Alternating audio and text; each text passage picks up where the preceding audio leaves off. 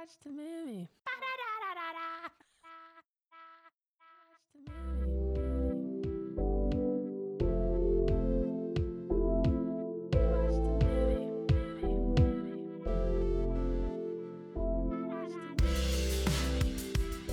You're listening to No Synopsis, a film history podcast. It is hosted by me, Elise, and Ashley.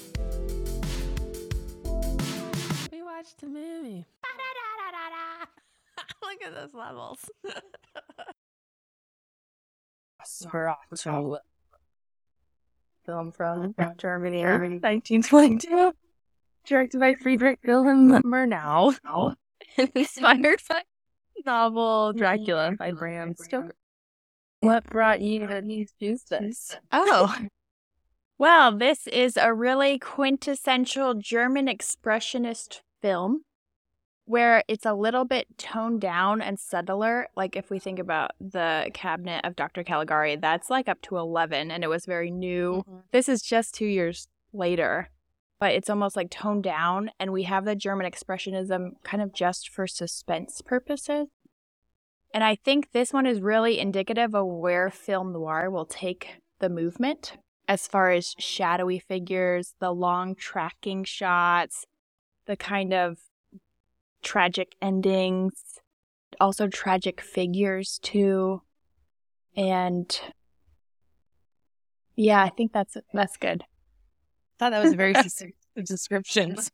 And yeah, I was wondering what what this movie tied into the previous films and why. Because you have a very specific order, Right. and I was curious because Dr. Caligari definitely seemed more German expressionist stylized. There's not as many, but there's definitely like shadowy bits, and that he uses really fun tricks. Like if you notice, it was almost like stop Motion. stop motion when the carriage comes and picks him up, Yeah. and then the kind of fading in and out of Nosferatu of Count Orlok, like either coming onto the ship or crouching over someone or talking to the wife. That was pretty yeah. cool. The shadow work of Nosferatu. And they changed the name, right, because of copyright infringement. I think the most accurate story that I found was the production company, Prana Production Films, was like, hey, we're never going to be able to afford this. And probably the people of Germany will not care as much hmm. if it's set in Transylvania or set in London, maybe Transylvania. So let's make it more modern for our audience mm-hmm. and set in Germany, and we won't have to pay the expensive royalties. So this will be like a nice way to do it. Right. And then someone sent Bram Stoker's widow, Fran Stoker, a playbill from what the movie opening that was basically like inspired by the novel Dracula. And so she was like, Whoa, fuck this shit. She had no money at the Oh. time. So she sued for money. And then Prana Production Company only made this one movie. They had already gone oh bankrupt. gosh. So they could not pay her. The cool bit of history is that the courts of Germany ordered all copies of Nosferatu to be destroyed. I thought that was crazy. And guess what? It never died. Dun, dun, dun. Some survived. It's here today. Got to enjoy it. Yeah, it's cool that it's like part of cinematic history that was something that was trying to be suppressed. So give me one sentence, one minute, more than one sentence plot line. Hmm. Okay. We're in an elevator and we're only going up eight stories. There are five acts to this film, and they you're like not starting well. That was a strong start. I'm sorry that I made a face. That was good. A movie in five acts. So we have a young couple that live in Germany in this cute little quaint town. I really liked the architecture. And basically it starts all sunny, happy, blissful life. And then the real estate agent is the employer of the young couple and he tells them there's this great opportunity to make money from this man coming from Pennsylvania to buy basically an abandoned house I think he's looking for the creepiest house. so yeah, do you think I know, do you think he obviously he knew, right? Count Orlok's situation? I think we should go into that later. I was kind of confused because that guy is creepy AF and he seemed like he was almost a vampire made by Nosferatu, but it's also like Nosferatu doesn't make vampires. But what's that guy's deal? Why is he so creepy and why can he why does he say call him his master and he does things for him? He does a bit. Okay, so we'll, yeah, we'll come back to Yeah. that. So the real estate agent sends Thomas. to Transylvania to get contract signed for this property. I don't know why they couldn't take this with a message carrier. He had to go in person to Transylvania from I Germany. know. He had to get some paper signed, but it's like, can't Nosferatu just come over? But this is how things must be done. Um, and this is how you know the story unfolds. And everyone has these kind of like cryptic sayings, like someone in the town tells him. Okay, I'm getting into. We're deep. getting too deep. Okay, he goes to Transylvania, meets townspeople that are already scared of the whole house he's going to. Goes to Count Orlok's house and some wakes up one day with two mosquito bites on his neck, very close together, and he feels like he's seeing visions and things are starting to get a little weird. And then kind of finds out from reading Vampire Diaries, basically, he read the original Vampire yeah, Diaries. Nosferatu hand manual. and then he you know, laughs it off at first, but then he starts to see some signs and I guess takes it seriously within a day. And then and then he starts to get worried that his man's gonna come live next door to him and his wife. Who has a lovely throat, Yes. by the way. Exactly. And now it becomes a race to get back to Transylvania before Nosferatu gets there. He's worried about his wife.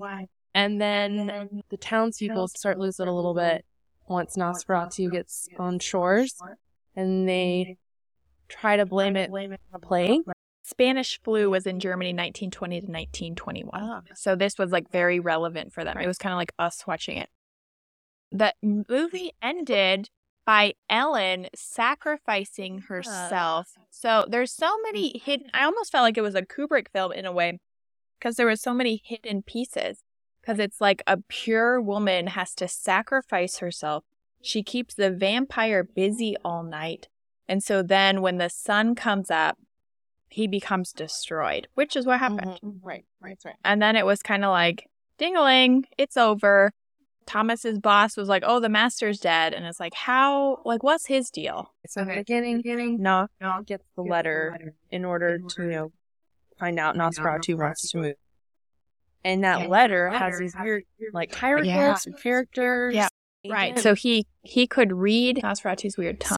I made it seem like he definitely knew what the deal was with Count Orlok and that he was sending Thomas because he's like, give your sweat and maybe even a little blood. He definitely had a special telepathic bond with Count Orlok. But let's go back to how it ends Okay. because I'm not quite clear either. We don't really know about Ellen, and the Vampire Diaries did tell us that she had to sacrifice herself. And I think she read that She page did. too. And then his castle has been destroyed, his original house in Transylvania. It's been destroyed to show that he's really gone. Oh, right. There's so many, like, I felt like the plot was a little convoluted. I have several questions for you But guys. the book. But the Vampire book. Diaries, written by Ian Somerhalder. I don't know. because the book's this whole mysterious thing. And the, they talk about Ellen having been drawn to it, even though mm-hmm. his her husband told her not to even touch it. But she had a weird bond with Count Orlok. Yeah, that's because she's in Germany and is in Transylvania, and he's about to get attacked for the first time. And it's almost like she had a vision of it while it was happening. Right. Do you think that's her connection to Thomas or her connection to Nosferatu? I know. But then remember, I think Nosferatu was like calling to her, and she gets out of bed and walks to the porch and maybe is going to fall off the porch, but then she comes to, and we see Nosferatu in the window kind of staring at Mhm. her, and she's almost drawn to that building. And I think he knew he had to eat her or touch that neck, or she had a special bond with him. There's something I want to talk about because it seems like Thomas and Ellen's relationship is very chaste. They're never in bed together. He'll hold her and kiss her, but there's it just seems like kind of a weird friend thing or it hasn't been consummated yet. And then there's almost like a weird drawing or like yearning for Count Orlok. Mm. And he's in her bedroom and he's closer in the bed than Thomas has ever been to her. Hmm. So there's some theories. We'll go into the production company later, but there's some theories that the production company wanted to make movies to like increase sexual openness, a revolutionary idea of sexual norms of the time. Dracula as well is supposed to be like a seducer and maybe is like seducing women who are unfulfilled in their relationships. And so maybe Count Orlok has some of that going on for him. She can feel him staring into her bedroom and eventually he is in the bedroom. Right. And then it's all about like keeping the vampire occupied all night and a pure woman. It was just a very interesting way to think about it. And I feel like this movie has many different lenses that you can see it Yeah. through. Yeah, definitely. Well, then you can go further when just they drop the seven deadly sins. They kind of touch on all of that as well. He wants to eat blood a lot. He's pretty gluttonous. He ate way more than he had to. Lust, greed from Thomas, and from Count Orlok because he's envious of that throat. It's almost like the reflection kind of idea, right? Because at the opening scene, Thomas is looking through a mirror, but the mirror's at a weird angle. We don't get his full face, but then Count Orlok is almost mirrored by being across the street from him at the end of the movie. Mm-hmm. It was just an interesting, like they were opposites in a way. And I did forget the character of Dracula is kind of a sexualized character. Right, Right. Like he is a charming Yeah. man who seduces women and they almost like go to him willingly. Right. So, okay, I want to start with the Dracula thing. This movie is obviously based on Dracula, but there was only like maybe two vampire movies before this. So, Murnau had a lot of, you know, freedom at his disposal of what to make this vampire creature. And so, this is a monster, right? He's not really making other vampires. He's kind of icky looking. And so, we kind of see the two different binaries of what a vampire can be, right? And we see it in so many different vampire movies. They're monsters or else they're people you want to bone. Mm-hmm. So there's all these different depictions of quote unquote Dracula or just vampires. Right. These are like two hallmarks of what a vampire can be. And so I've been watching a lot of Buffy and now I'm reading a vampire book. I was like, oh God. I think Buffy handles this well because vampires are mostly monsters and they're demons, but they also can be like lovable sex pots Right. too. Yeah, it's true. And then like interview with a vampire, that kind of that plays with both. Mhm. And if you think about what's the Sookie. Stackhouse, True Blood, Mhm. they're both. Yeah. They're monsters, but they're also kind of to be boned. Right. Right. Yeah, over sexualized beings. And that's another thing. Like the protagonist of True Blood could not be like pleased by a man until it was a vampire kind of thing. So it's like an interesting, weird, Hmm. Yeah. sexy bit that's gone through the ages. Right. As I say, it's gone, it's come through for so long. This was inspired by Dracula, but also changed the game. In Dracula, sunlight will weaken the vampire, but it doesn't kill them. Hmm. So here, the whole thing of sunlight killing vampires started with this movie. what? Mind blowing. That's a first cinema surprise. That's like, you know, the top ways to get rid of a vampire. so the Bela Lugosi Dracula Hollywood movie was in 1931. So that was after this, closer to the book, but still kind of deviated. Where the director moved to Hollywood in 1926. He made what some call the finest silent film ever made in 1927, Sunrise. Okay, would you like to hear surprise? Oh, there's so many, Ashley. Oh, I love the surprises.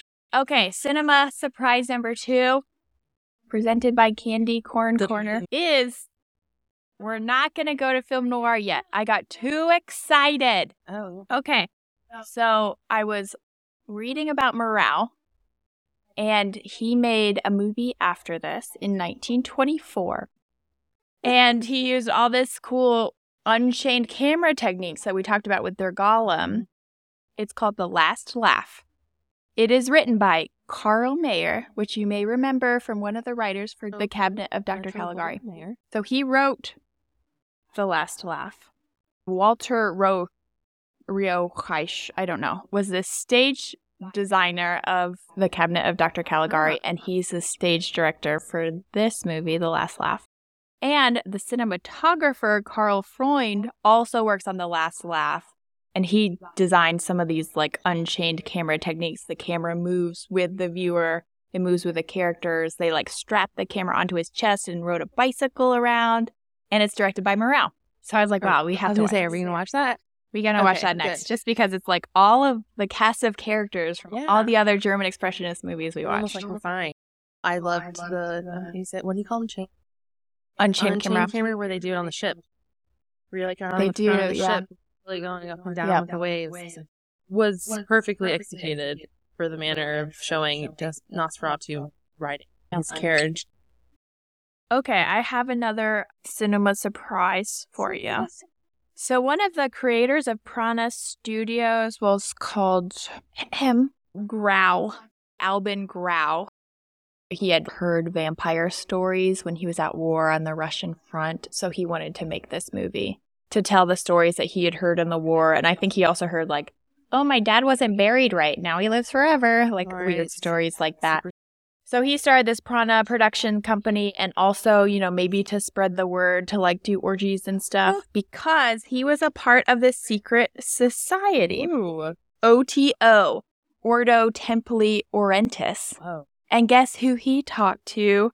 The founder, Aleister Crowley.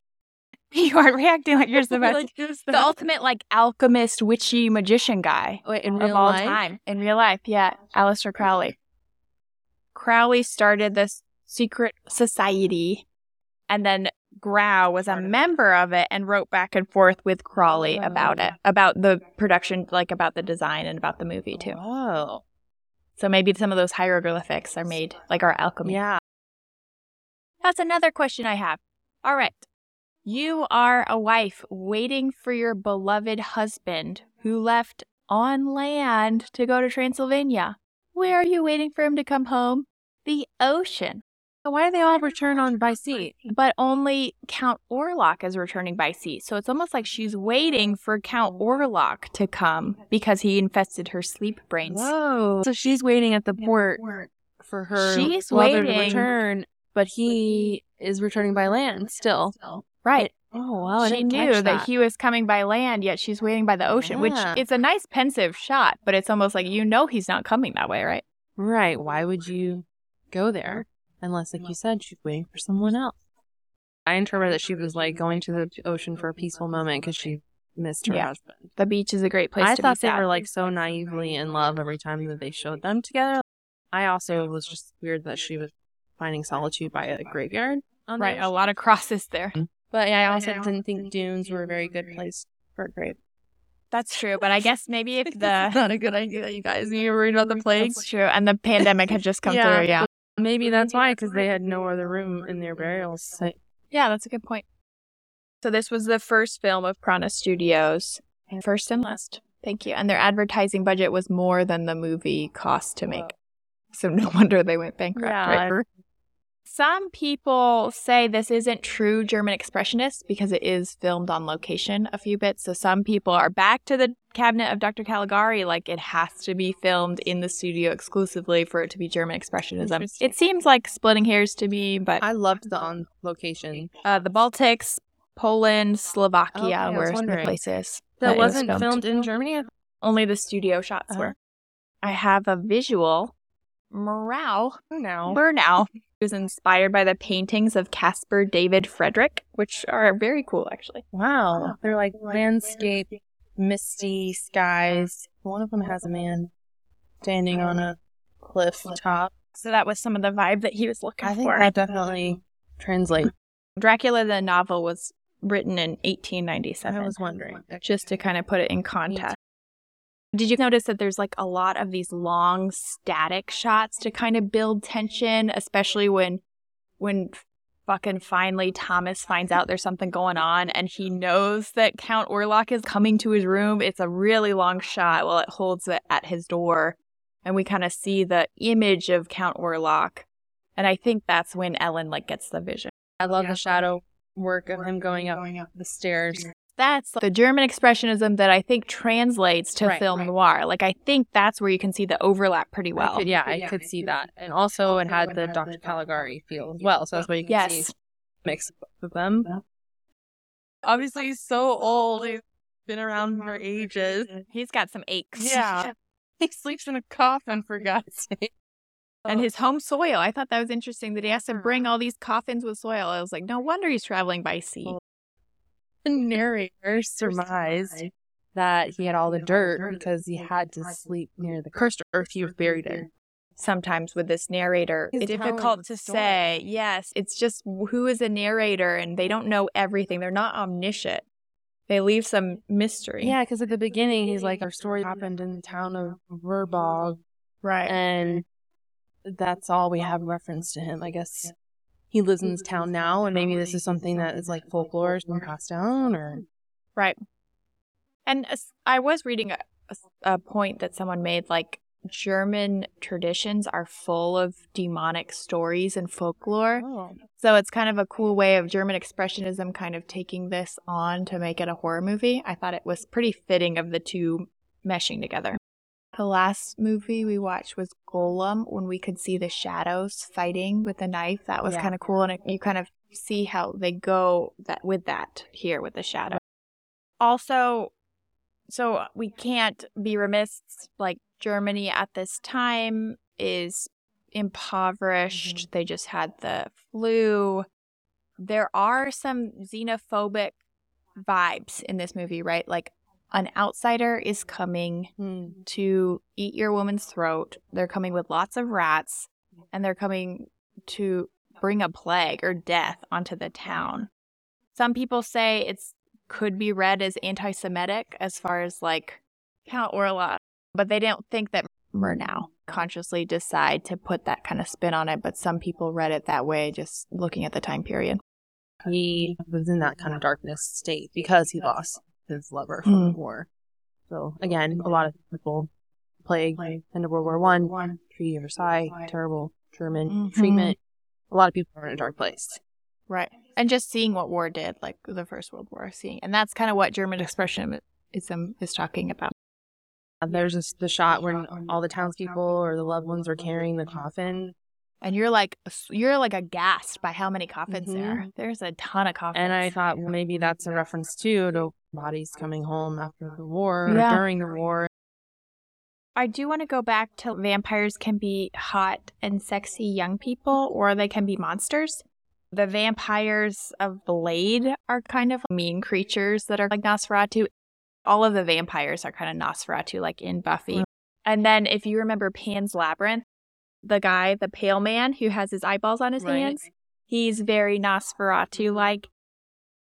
And cinema surprise number three Nosferatu made a couple of appearances in SpongeBob SquarePants. Okay, I did make an actual flow chart though of all of the rabbit holes that you could go into from researching Nosferatu that I did. The Phantom Carriage and then the last laugh, you know, influences of what it took and then influences that it moved forward. And then there was that Willem Dafoe movie about the making of this movie called Shadow of a Vampire, where Willem Dafoe plays Nosferatu, but maybe he's a real vampire. We don't know. yes. And then I didn't know that Francis Ford Coppola made a Dracula movie What year? in 1992 with Gary Oldman as Dracula and Keanu Reeves with a British accent and Winona Ryder with a heaving bosom. and Anthony Hopkins is in it. We got to watch it, you guys. Cinema surprise number four. A 1979 Werner Herzog remake, Nosferatu colon a vampire story. Vampire with a Y. It looks like a loving remake, like almost shot for shot. Of course, the trailer's probably going to give us all the hits, but it does look very similar. Roger Ebert had a good quote worth saying about Nosferatu. It doesn't scare us, but it haunts us. And I think it's true because it did really have an atmospheric, like inescapable reality, but sub reality kind of vibe that I thought was very haunting. yeah, it was creating a lot of tension, and it's a silent film, Mhm. so Yeah, it's all right. doing it by visual references Right. and Or the timing. ab- or- Yeah, the absence of sound. I Right. think he used that really well. yeah, And the uh, like he alludes to off-screen space pretty well, I thought too. Even the ship scenes, you know that the vampire's are around, but you don't know where. yeah. I loved the sh- the whole ship sequencing. Just the Yes. cinematography was so good. The wildlife was highlight for me. Like the waves crashing or really showing the wind blowing, So the- vegetation. The natural elements, Yeah. kind of like a Tarkovsky. yeah. And it really showed that it was on location. Robert Eggers, the director you might know from The Witch and The Lighthouse. Oh. He is allegedly going to make a Nosferatu remake. Apparently, he was going to do Nosferatu remake way back when. He's like, oh, this is just like, I shouldn't really be doing this. I've only made two movies. I can't remake a classic. I don't know if he said that in that kind of tone. He could have been very humble about it, but it was just like, okay, dude. All of these things you got from just tracking info about Nosferatu. Yeah, all of these things I are rabbit holes I went down Amazing. from researching Nosferatu. And it was like I really liked this movie. Brr, eh, actually, that's not true. I think I watched the wrong version, so it kind of haunted me that I wasn't watching the right version. I felt like it wasn't a concisely done like plot wise. So I just was kind of like wanting more, but researching it about all these other things I thought was really fun. Yeah, I thought that a lot. I mean, it could have been edited down some more. Like the first hour was Yes. really good, and the last half hour. I mean, I know they were trying to create that tension of, like I said, the rat race and getting back Mhm. to Germany. But I was, hey, we know they're gonna make it there eventually. Like, what's gonna happen when they get there? Like, so that was Yeah. little drawn out. But I liked it. I felt like this was the first one that had the right format for the silent film that I ended up. Yes. achieving. Yes. So I felt like Right. I was. I see. yeah. You watched right one. original, yeah, film, the original music score Mhm. didn't have dubbed voices or anything, you know. So I, I felt like I was getting the right full experience. Right. That's I think why I enjoyed it more, and then a lot translated through silent. Like you could Yeah. hear the mani- maniacal laughs. Not, Right. Yeah, I thought it was well done for the 1920s. What was the highlight Yeah. for you? There was one oh I really liked. I like this kind of thing though, where they're trying to piece together what happened on the ship, and they're looking at the captain's log and they're reading it, and it's sort of like. Oh yeah, we just we think there might be a stowaway, but we're not really sure what's going on. We're we have a civilian on board too, and then it's like my men are very upset, and the foreman, who's very strong, has become sick. Mhm. It just really, I thought the pacing of that, and that's just very simple. It's just showing you a fucking diary on the Right. screen. Yeah. I thought that was really cool to kind of like tantalize you because you know something's going, you know exactly what's going Right. on. But it was a very cool way to kind of pique your interest through that. Yeah, the way that they tried to solve the crime, Right. what happened on the ship. Yeah. I just felt like all the other ones we watched have been kind of clear and concise and to the point. And this one seemed like the plot was a little meandering and Mhm. didn't quite hit all the spots. So I think technically it was really good, Right.